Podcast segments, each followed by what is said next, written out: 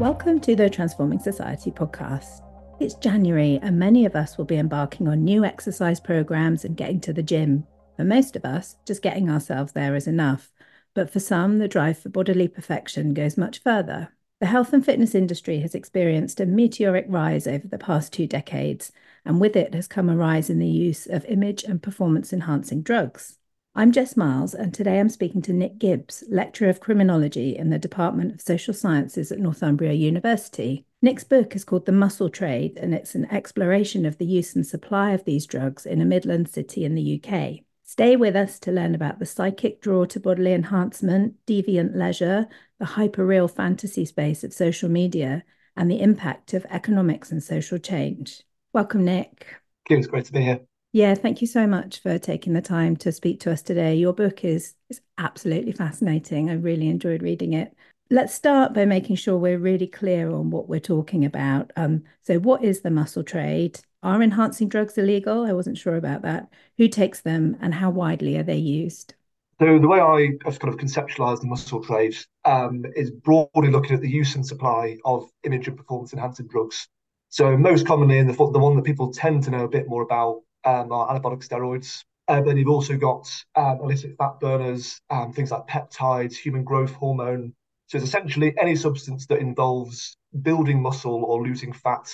Um, and I used a very broad definition in the book, actually. So okay, I yeah. on uh, Mair Underwood's work, and she her definition is substances that enhance muscle growth and reduce body fat. Like very, very simple. For I'd make it nice and simple. In terms of legalities, it's a it's an interesting one. So Anabolic steroids, for example, are a uh, class C scheduled substance, but only in the context of supply.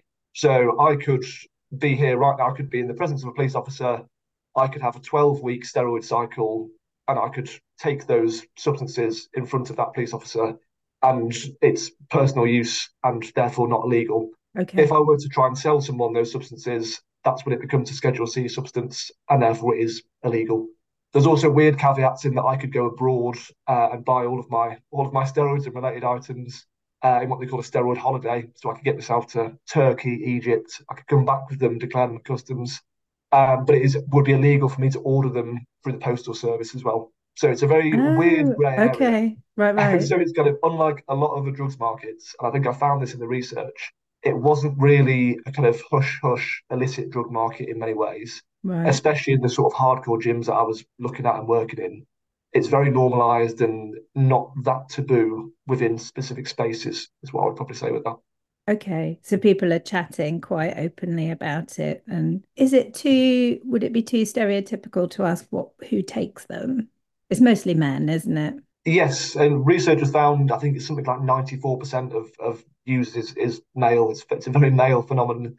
Uh, very broad scope, though. So, with the research that I've done, and this is partly to do with my own positionality. So, I'm not a bodybuilder, I'm not a weightlifter, I'm not a powerlifter. I very much accessed the very open users. So, people who are willing to talk to a random skinny PhD researcher around steroids. So, okay, it's a very broad demographic. So, I spoke to um, bodybuilders, be it professional bodybuilders or, or recreational um, weightlifters uh, powerlifters, strong men, but there's also obviously aspects of anti-doping, so um, use around kind of increasing sporting capacity in that competitive sense. Yeah. And then also kind of lifestyle use. So there is also intersections with lifestyle medicines, which is something that my supervisor, Dr. Alex Hall, looked at quite a lot sort of previous to the project. So okay hugely, hugely um, varied population. I think that's yeah. where a lot of the work, a lot of the kind of concerns and the public health aspects of my work looks at the shifting demographics of some of those users.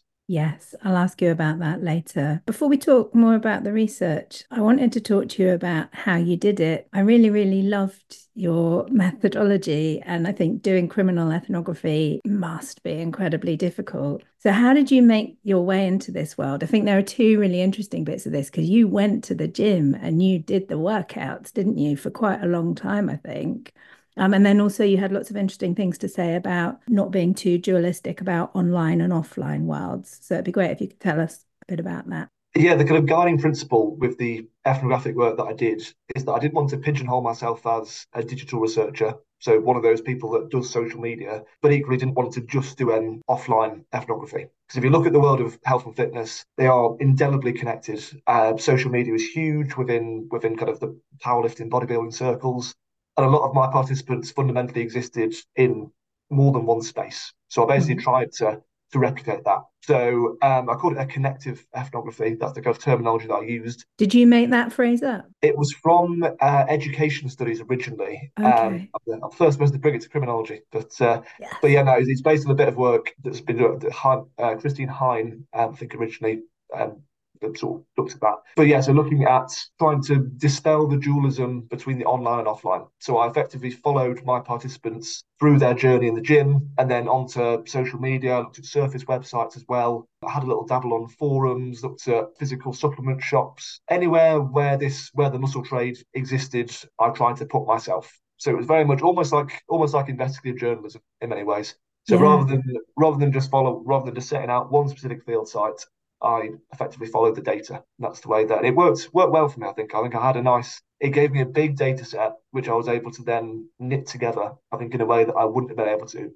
So if I'd have just hung out in the gym all the time, yes, I would have been able to speak about the culture of the gym, some of the interactions that happened in that space. Yeah. But then the self presentation online, how that stuff transcends different spaces, I wouldn't have been able to. So yeah, in terms of the physical gym work, um, I mean, you wouldn't we wouldn't know to look at me now, but uh, you haven't was, kept it up then.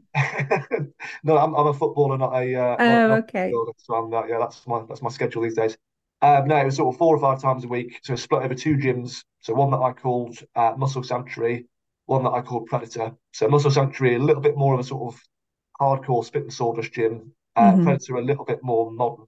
Okay. But both on that kind of hardcore end of the end of the market. And it was mm. one uh, Midland City, which is kind of near I'm from originally. So it was uh, it was I knew a lot of the sort of background, the context of the city, so I was able to sort of weave that into the uh, into the narrative as well. And did they welcome you in? Were they happy to talk to you? Were you open about what you were doing? Yes. So I went in, but ethically didn't want to be deceptive with what I did. So I went in very openly. Um, so for example, with the so I set up social media profiles on Instagram and Facebook. Both of those profiles explicitly said that I was a researcher. Uh, they affiliated me to Northumbria and just kept it all above board. So I wasn't going in trying to pretend I was someone I wasn't fundamentally. Yeah. Yeah. Uh, in the gym, similar sort of thing. So people are very open. I think when you, I think this is the thing with a lot of research.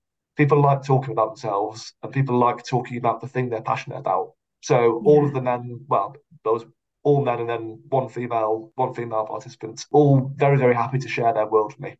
I think there was a certain amount of tactics in terms of not just making it all about I want to know about your steroid use. I want to know how about how you how you get your image of performance enhancing drugs. It was also about tell me about your way into fitness, tell me about your relationship with your body, tell me about your peers in the gym, tell me about your goals, your aims, uh, what legal supplements do you use, all of this sort of thing. So it's about building a wider picture of yeah.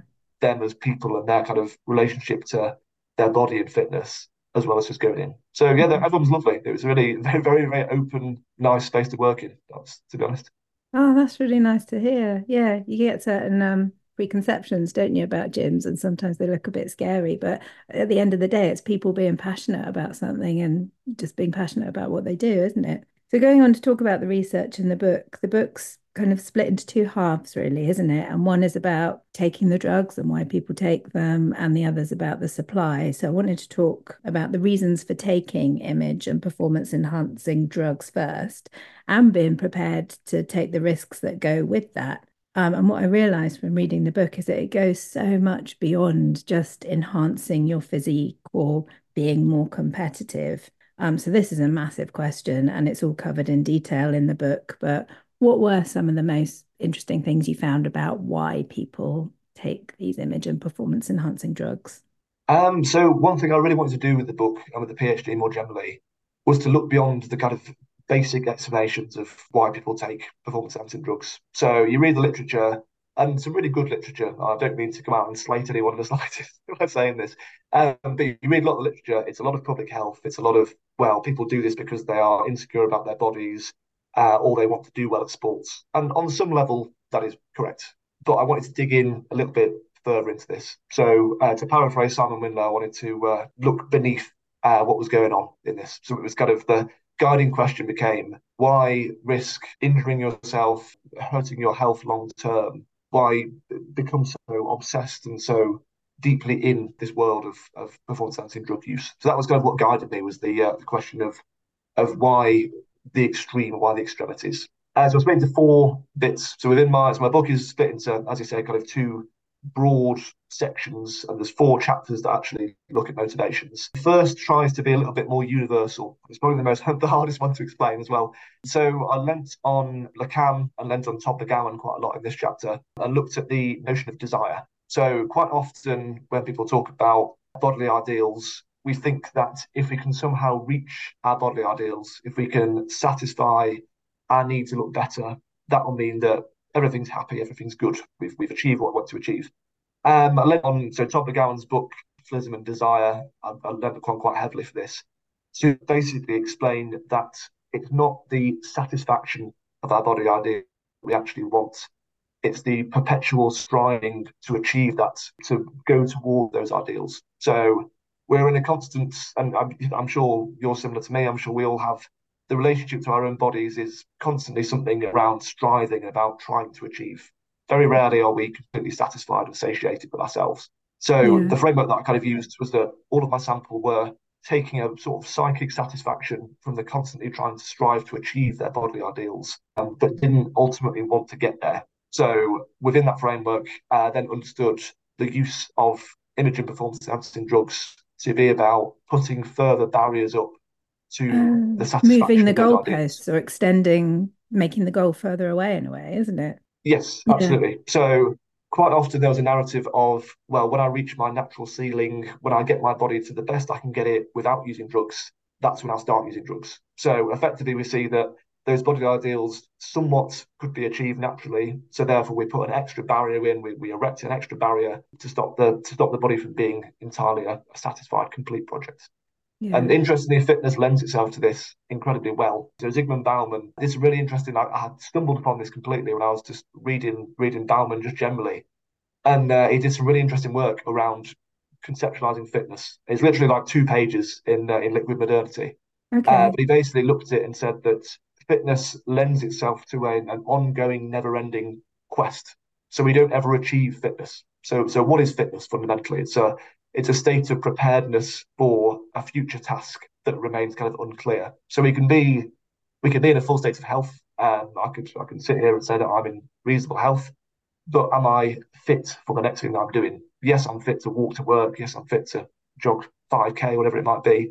But I'm not fit to lift a heavy weight. I'm not fit to go and do a cage fighting match, whatever it might be. So we're in this constant. We could always be fitter. So fitness as a as a sort of concept really lends itself to this idea that we don't ever want to achieve we want to strive to achieve and that's kind of how i how i linked it in with that uh, that first aspect that's so interesting so you didn't meet anyone in your research who kind of went yeah i'm happy with my body as it is now this is no very interestingly uh, quite a few people looked back in hindsight and said oh when i was when i was 32 i was very happy with my physique i looked i looked great right. but i was argue at the time that they would have been able to pick out multiple aspects of that physique that they could have improved. So you even get it with effectively looking in hindsight, people will say that they'll use that as the as the the ultimate endpoint, even though they've already achieved that, they still have that to kind of look back to. So yeah. that was the that was my kind of not maybe not universal, but certainly the kind of like my the big theory around uh, around motivations. What are the what are the other three? So, firstly, looked at um, sporting motivations and instrumental uh, reasons. So, very much in line with the with the, with the literature, there is a a huge amount, obviously, obviously linked to performance in sport. So, a lot of the people I interviewed were professional bodybuilders, powerlifters, competed in non-tested federations. So they were able to, in their sport, um, use steroids, and there was a huge normalization of, uh, oh, of steroids okay. in this context. Right. Okay. So one of my one of my favorite quotes from the book um, is from a former professional bodybuilder who did a bit of strongman. And when he was quite young, I think he's about 21, he turned up to a strongman competition, and uh, a few of the lads were kind of huddled round and said to him, "Oh, what have you what have you taken? What have you uh, what are you on?" And he said to him, "I've taken some some flapjacks and some protein powder." Oh, and he basically got sort of laughed out of the room because the normalization yeah. of that culture was that they're all taking a fairly heady cocktail of steroids at that point, wow. uh, different answers. So there is that aspect of normalization within sporting cultures. So, so you can't really you can't compete if you don't then. Yeah. Yes. Okay. Exactly. So right. I, if I am not going to get anywhere near be winning a competition without using steroids, there was a real normalization. Okay. So in terms right. of that instrumentality, that was certainly there. But yeah. equally, it goes a little bit broader. So Justin Kotzé, who I work with at Northumbria, he, uh, along with Georgios Antonopoulos, wrote a lovely paper around instrumental use of anabolic steroids. So outside of sporting competitions, the use of, of steroids in to improve occupational performance. So it could be doorman, it could be people working in physical oh, manual yeah. work, uh, and equally in the criminal world. So in my research, I kind of followed up with that a little bit. Found that a lot of the PTs and the personal trainers that I interviewed and worked with were very concerned about their own appearance because their body effectively becomes an advertisement for their yeah. business. Yeah. So in their minds, they had to keep up a certain level of physique because especially the clients that they were that they were working with a lot of the time were aspiring bodybuilders, people who were taking it very seriously. So if they all of a sudden so talk about it in terms of bodily capital, the kind of Bourdieuian yeah. sense, if they all of a sudden their bodily capital becomes a lot worse, then there are real kind of occupational ramifications of that. So that's another aspect which is kind of instrumental aspects. Third one, of the chapter that I'm probably most proud of in the whole book actually, um, is looking at the case study of Philip, who was a 67 year old retired academic um, and now a bodybuilder in his late 60s. And he spoke to me at great length about the pleasures of consumption. So that makes the third aspect of this. So, as much as we can conceptualize steroids and other performance enhancers as being this kind of cycle of dissatisfaction, there is also a real pleasurable aspect to use. So he talked about the increased libido. He talked about being more assertive, more confident.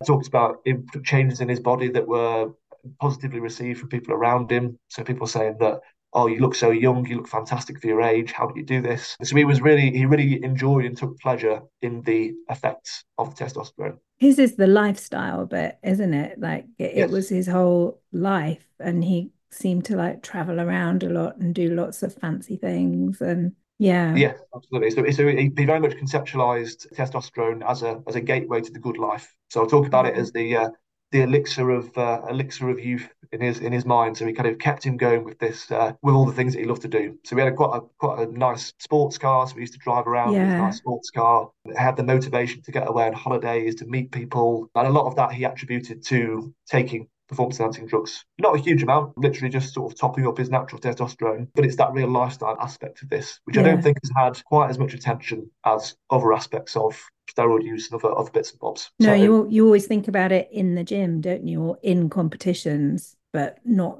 usually as like a broader thing. Yes, absolutely. So he was effectively he was he was enhancing his whole life. It wasn't yeah. enhancing his gym work. It wasn't enhancing his uh, ability to compete uh, it was enhancing his whole existence. So he quite often compared himself to to other men in their 60s who would shuffle around, maybe go to the shed, do a bit in the garden, maybe go and, I don't know, just sort of shuffle around, not do a great deal. Yeah. Whereas he was out there living his best life and he kind of attributed this to, to anabolic steroids. Final one was around social media. So linking through the idea of dissatisfaction, saw social media as a kind of this hyper real space where we're constantly in comparison with others. So think about it in terms of those barriers to our, our of our bodily ideals. If we can see a global peer, peer group of people who look fantastic, have every aspect of their body looking beautiful, are also preened and improved by filters, lighting, selective photos, that becomes, in, in the words of Sue Backhouse, a quite large expression, becomes a dopogenic environment. So an environment that lends itself to people moving towards anabolic steroids or other performance enhancers. That's such a great phrase, that dopogenic environment. Yeah. Yeah, I mean, captures it quite nicely. So a lot of my a lot of my sample, they talked quite explicitly about the need to get loads of when they were looking good, they took multiple photos so they could upload them at a later date. So you'd have people who do a photo shoot when they were looking fantastic, and then use those photos during the next sort of three months when they might their diet might have got a bit off track or they might not look yeah. quite so good. So there was a lot of kind of aspects of smoke and mirrors um, that I think make this space ripe for comparison and also kind of leads to them being alienated from their own image in many ways as well. So yeah. I could put a photo of me from six months ago with a six pack on. I might look like that now and I might experience a bit sort of an alienation from my own image in many ways. But yeah, that's another another sort of aspect aspect to that that we can constantly that digital environment and that kind of self-representation. The other, other thing I kind of spoke about in terms of social media was the social media being a contemporary big other. So it being this space that allows for verification and validation of the self. So a lot of my um, a lot of my sample would seek a lot of their a lot of their validation from social media. So they wanted to hear that they looked good. They wanted to hear that other people were impressed with their physique and that was extended to others as well. So uh, I had quite a nice interaction about halfway through the field work where I put a fairly kind of self-deprecating Instagram story on saying, "Oh, I'm getting there, but still, still not, still the, the skinniest guy in the gym." I think was my expression. Yeah. And one of the guys messaged on, the, on on direct message on, on Instagram and said, "Oh, mate, you're looking great. You're really improving." And you do get this. It's it's a sort of sense of community, but equally there's a there's an understanding that you kind of mutually reinforce each other in that situation, which I find really interesting. Yeah, it's so fascinating. And all of these different four aspects just show how complex it is and embedded. I wanted to, in my introduction, I mentioned um, economics and like the social history of places, because you say in the book that this was really relevant. The place, you called it Pottsford, didn't you, in the book, the city that you were working yes. with. So, can you talk about the connection between the economic and social history of the city and um, what you found in your research. Yeah, absolutely. Uh, so Pottsford is a archetypal post-industrial working class city in many ways. So a real heritage of sport and sporting achievements, and a real heritage of physical culture, which is kind of what I touched on. So I wrote a paper, well, technically the year before last now, um, around post-industrialism and the nature of craft and graft in the gym. Right. So I kind of wanted to wanted to pick up some of these aspects. So Pottsford's history is around a lot of manual uh, working class jobs that don't exist in the contemporary economy. So the city now characterised by warehousing, service sector employment. There's a real dearth of kind of meaning meaningful working class employments in the city. So it, kind of did you say it was ceramics? Yes, it was the, the ceramic ceramics, industry. Yeah. So it was the the principal exporter and producer of uh, lots of aspects of ceramic ware, so lots of tableware, mm. uh, more industrial aspects. Like a lot of the good quality ceramics ware came out of the city. So yeah. it was a it was an industry that was artisan as well as being to scale. So it was a there was a yeah. it's a huge industry, but also there was a real aspect of craft and skill which just has not been replaced. So you go around the city. I was I was there last week actually. You go around. There's a lot of a lot of big warehouses. You've got your Amazon warehouses. You've got your your AO warehouses, whatever else. Um, and there was really not that many, that much kind of meaningful employment around the around the area. So it was one thing I was interested in in terms of how does the gym factor into this. And something that really interested me was this idea of labour and production in the gym. So think about what the gym is and what we do in the gym and a lot of the tropes and the language around gym culture, a lot of it is around um, working hard, building yourself, building your body, achieving something uh, which obviously links into a lot of discourse of late capitalism as well in terms of a lot of the symbolic language of it. But equally, there is a real yeah. there's a real aspect of graft and hard work going on there. So something that I was really interested in was how do, especially around this kind of fraternal masculine relationships with with with other men in the gym, how does this replicate patterns of the past? So something that I that I've dug into a little bit. Um, Geoffrey Greif who wrote about shoulder to shoulder friendships, which I found fascinating. So men, I'm definitely the same for this. Men's friendships quite often are characterized by doing an activity together. So somewhere and doing a thing. Uh, yeah. So be it work, be it going to watch a football match, going to the gym, going to I don't know, go for a go for a run. Um, quite often there is an active element there. So I was interested in that in terms of in the kind of era of post-industrialism when we don't have these cohesive collective cultures of, of masculine work where does that go? Where does it get transplanted? And I think part of the answer to that in a place like Pottsford is the uh, is the gym in some aspects. Yeah, that's so interesting and so true. Yeah, But I think there's also a real pull for the health and fitness industry um, in terms of it being a a space where there was quite a lot of employment. Um, and going back to the aspect of instrumental steroid use, I think it becomes even more important to think about it in this post-industrial context. So a lot of the PTs they made a reasonably good living um, out of their out of their work. It was a bit precarious at times. Obviously, they're self-employed. The mm. national lockdown with with the pandemic really was not good for them. Mm. Um, but generally speaking, you can do quite well for yourself. But equally, there is the pressure to to look the part. So there's an added pressure in the locale itself that there is not that many rewarding jobs around generally. So a lot of the men that worked as in the health and fitness industry, so personal trainers, whatever it might be, a lot of them derived great satisfaction from those roles in a way that is there is not a lot of jobs in the general locale that could have derived that pleasure for them. So if we look at the pressure to therefore keep in shape, the pressure to be a, a brand, and this extends to social media as well, because a lot of it is being savvy on social media, building a following. Uh, a lot of that, you can see how the enhancement of anabolic steroids and other performance enhancing drugs can really help with that. So I think that was also an aspect that uh, that post industrialism really links in. I think yeah. in many ways, any any ethnography, you have to consider the those kind of macro, meso, macro levels, and I yeah. think that kind of meso locale level becomes really important when thinking about the uh, the specific place itself and the specific gyms. Interestingly, yeah. one of the gyms is actually on the site of former uh, pot bank as well. So it's actually oh, it is, is it? physically in the location of one of the one of these places where there used to be this kind of meaningful, quite hard labour employment, which is quite interesting. Yeah. So is it true that these gym industry, PT industry, has it grown more in post-industrial cities? Do you think? Is there is there a correlation there that you see in other places too? Without any stats to back me up on this, I would argue yeah. that a lot of hardcore gyms and your higher end gyms, there is certainly a concentration around sort of working class areas, especially around places with a industrial and physical past. Because I think there is that the idea yeah. of a of post-industrial habitus that goes down the generations. So mm. I live up mm. in up in Newcastle these days, obviously, and uh, there are certain certain places in Newcastle where there are a lot of hardcore gyms. So I used to used to drive past one on the way to football. Uh, there was a gym called Men at Work that I always rather enjoyed. So there's a lot of these kind of post-industrial spaces have a lot of really quite hardcore gyms. So yeah. whereas your more gentrified spaces might have CrossFit gym, whereas your kind of more affluent suburbs might have a David Lloyd or a, or a Bannatyne's, whatever it might be. I still think you get these old school gyms popping up in fairly working class areas, which I think is yeah. something to be said there around post industrialism and kind of the the affect and the reverberations of uh, industry. It's true in Bristol as well, actually, thinking about Bristol, where I am and where the different kinds of gyms are. There is a, again, with no actual evidence, but yeah, there is a, there's definitely a link there. So, moving on from the muscle to the trade, in the second half of the book, you look at um, both online, I think primarily looked at Facebook and Instagram, and local offline supply of these drugs. How do people get hold of them, and what are some of the key features of the business?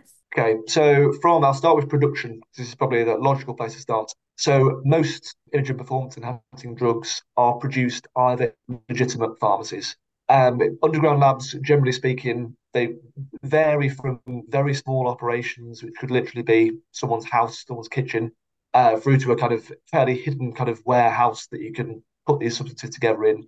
So it's relatively easy to make. So if we look at steroids, for example, all one has to do is order some raw powders, generally, um, generally speaking, of the internet, uh, and then combine those with not that many other ingredients. Really, could be made in a microwave, and then got to be purify them, put them in vials.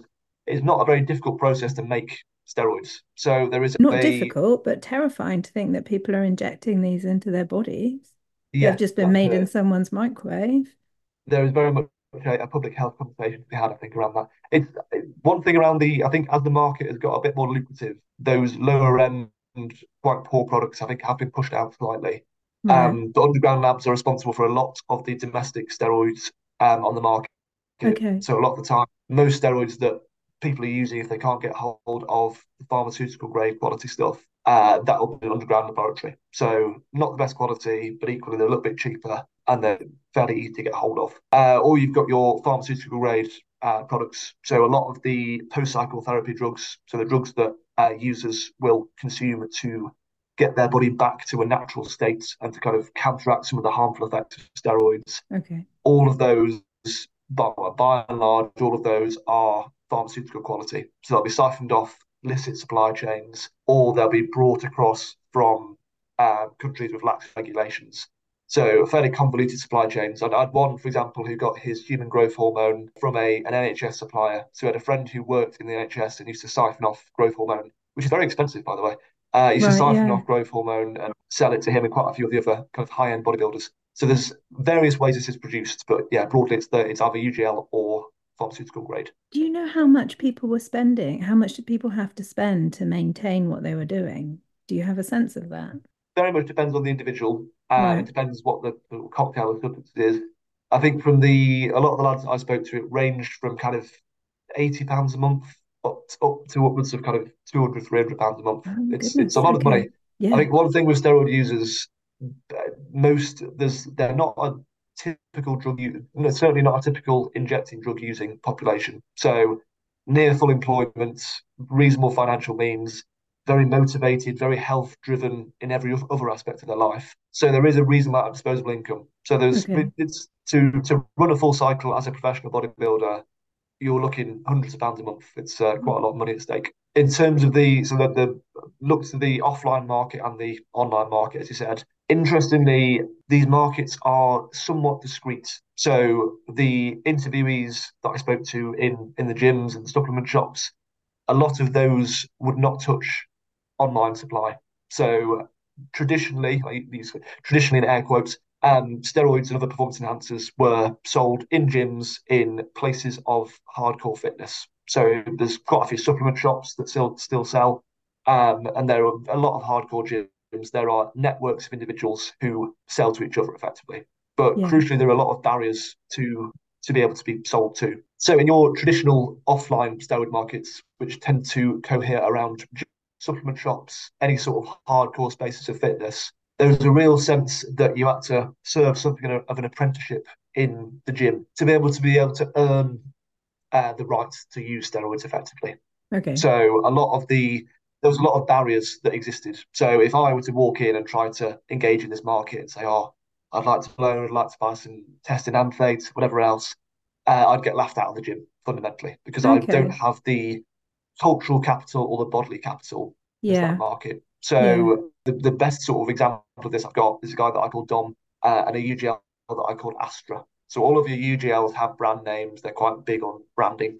What's um, UGL? Sorry. And he had a the underground labs. Oh, sorry. Okay. Yeah. So the producers, so, so, so your underground labs that are producing um, the steroids at that lower end of the market, they have quite an emphasis on branding. So okay.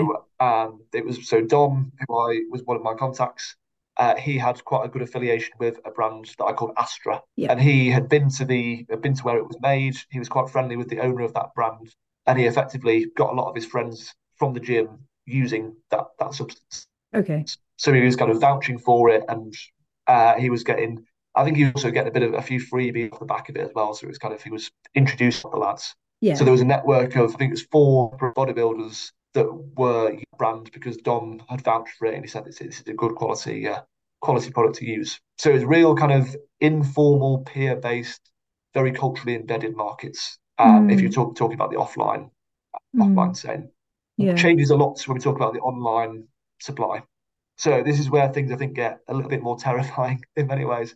Uh, so I focused on Facebook and Instagram as my two platforms. And one the, the sort of big takeaway from this is that the accessibility of a lot of these products is ludicrous in many ways. It's very, very, very easy. So right. a lot of the barriers that exist in the offline market are eclipsed online because there's no serving apprenticeship to be able to earn these products. There's no support in the gym, and are you sure this is the right thing to do? It's very much a cold fit driven industry when, when yeah. we talk about the digital side. Yeah. So in terms of Facebook, uh, mostly, it would be uh, UGL affiliated representatives who'd start a start a Facebook group, um, and they'd effectively have a kind of closed Facebook group. They invite a lot of people who are interested in health and fitness, and try and sell to them basically. So mm-hmm. they do a bit of quasi quasi mentorship, a bit of kind of uh, a bit of coaching maybe in some sense. But I really got the impression that it was all about the money. So it was all about what can we sell and how can we how can we sell it more effectively. Yeah. So that was the kind of Facebook side of it. Instagram um, didn't have the capacity to do a kind of group in the same way as Facebook. So there are a lot of advertising tactics. Uh, one particularly interesting one uh, being is sponsored athletes. So professional bodybuilders, people with a big following online, so a lot of your gym influencers, those sorts of people, uh, they'll effectively have a little they'll, they'll promote products online. So they'll vouch for the quality of those products online. So it could be they'll have a little hashtag uh, so the lab that i focused quite a lot on was phoenix labs i call them that at least uh, and they'd have a little hashtag saying uh, hashtag powered by phoenix. So those in the know would know that that's a brand of ugl a, that's an underground lab brand. So therefore i can i can trust that i, I trust that brand because it's being vouched for So yeah. a lot of advertising strategies that mirror the legal uh, fitness industry, which is interesting, to try and build up a little bit of trust because people are generally less trusting on uh, digital platforms, which is entirely fair enough. Good job um, too, but yeah.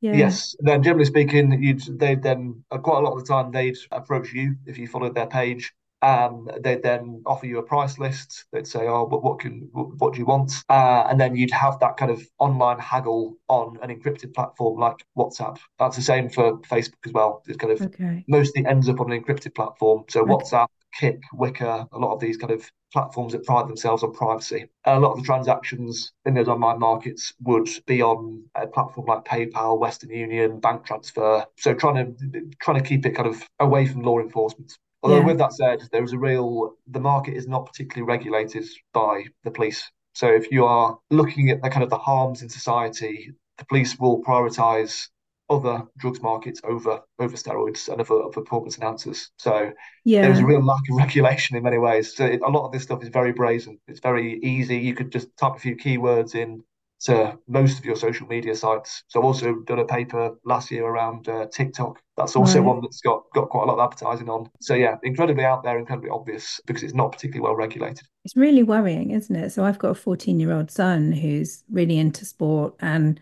like as he grows will like he's already showing an interest in the gym and bodybuilding and things and you could just see them like kind of going off on this it only takes a few hashtags and a few adverts and then if these UGLs are kind of actively promoting to people rather than what is really ethically difficult. There must be loads of young guys who get involved in it when yes. they wouldn't have done if they hadn't have been approached by these people. Absolutely. Yeah, I think it, it goes back to the what is social media as well as a space.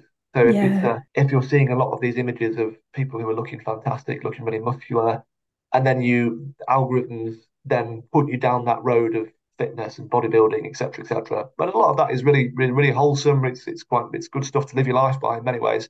Yeah. But if you then end up on the darker side of that, um, as a yeah, as a sort of vulnerable young person, there is a real kind of risk there. I think. Yeah. I think that's where the danger is with these evolutions in the market is that it's a new demographic of user. So it's not your well supported, very culturally embedded, aspiring bodybuilder or powerlifter it's your young lad who is a bit insecure about their body, maybe wants to wants to look a bit better, wants to be a bit better at sports, wants to wants to impress the girls, whatever it might be. Mm. So it's uh, I think we're talking about vulnerability a lot more with the new new kind of developments in the market compared yeah. to what we used to. And that's what I said. There's kind of there is a dualism in many ways. So a lot of people that engage in the online market don't engage in the offline market, and vice versa. Because right. if you have a have a good peer group in the gym and you're able to access what can be reasonably good quality products from those mm. networks, you have no call to go online. Whereas the people who are who are sourcing this online don't necessarily have that community around them or the kind of support around them. So I think that's where we can see a real public health danger. But my next question, I feel like we've covered quite a lot of it anyway, but essentially it's like aside from the obvious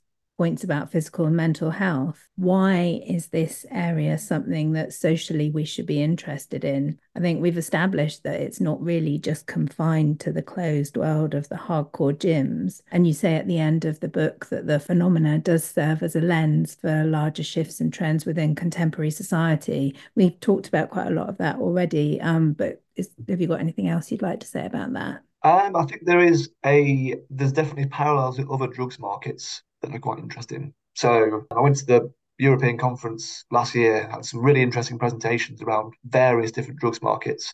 And one of the threads that came through with, with a lot of them was this digitization, globalization, increase in profits, um, which would therefore have your more sort of criminal criminal end of the market sniffing around a little bit more. So I think right. there is a there's things that we can learn from studying the use and supply of steroids, other performance enhancers, that we can take into looking at other drugs markets. So that's something that I find quite interesting. So I actually teach the drugs module for for second years at Northumbria. Oh, okay. And I try to. I feel like I always go back to talking about steroids because as, as we all do in our research. But I think that I find myself linking this work through with so many other drugs markets and illicit markets and the kind of yeah role of social media that sort of thing. I find that fascinating. I think the other aspect that I find a kind of interesting thing that links into broader trends which in many ways follows um, Alex Hall's work uh, around illicit medicines is this idea of medicalization. So we're a lot quicker to self-diagnose, a lot quicker to turn to chemical substances. So especially around the lifestyle use stuff with the with Philip, for example, I, I would hazard hazard a guess to say that we'll see more and more people turning to anti-aging drugs, mm. medicines, etc. Um, and I think that's something I really got through.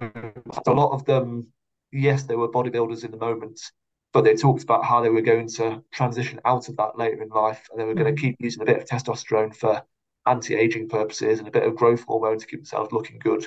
So there was mm. real medicalization of the self that I think was quite a uh, quite a profound aspect of a lot of men that I spoke to as well. And I think that transcends that transcends the world of steroids. It, it goes into I don't know the, the, the erectile dysfunction drugs, uh, hair loss treatments, anti-aging drugs. It's part of a far bigger marketing enhancement. I would suggest. Yeah, that's so interesting. Okay, this is my last question. So, with transforming society in mind being the name of the podcast, what would you like people to take away from the book? First thing I'd like people to take away would be that the motivations for A, hardcore gym work, and B, the use of image and performance enhancing drugs are far from simple. So I hope to have painted a fairly convoluted picture uh, in the book around the multifaceted nature of why people do this and what, what drives people to go beyond the normal levels of, of exercise and activity and health.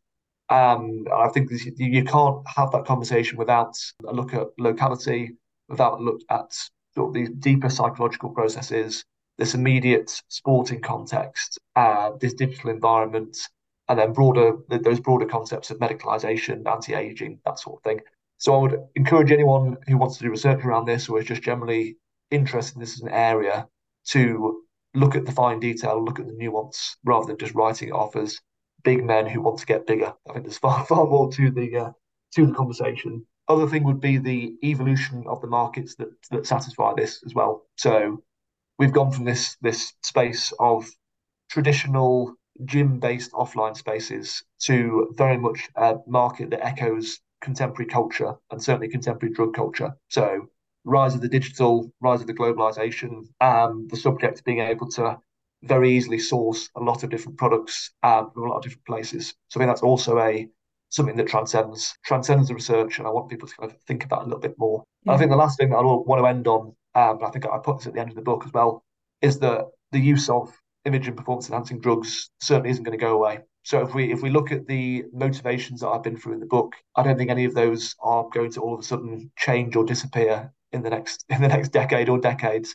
So I think this will be something that will stay with us. Um, and I think off the back of that, there needs to be a conversation around long-term public health um, of, of long-term users, around vulnerability of those at the lower end of the market, uh, and kind of exploitation. Some of the issues around uh, around use by young and, and, sort of vulnerable people. So I that would be my main takeaway. Would be that uh, this is a snapshot of my experience of the market of motivations, but this is certainly not the last bit of research and last bit of uh, last bit of attention that this, this subject would draw. Yeah. Brilliant, fantastic. Thank you. It's such a fascinating book and such an important insight into this world that we all make assumptions about and don't really see all that often. It feels it feels very important. More information about the muscle trade, um, the use and supply of image and performance enhancing drugs by Nick Gibbs is available on our website, which is bristoluniversitypress.co.uk. Thank you so much, Nick, for speaking to me. Thank you. It's a pleasure. Yeah, thank you. Thanks.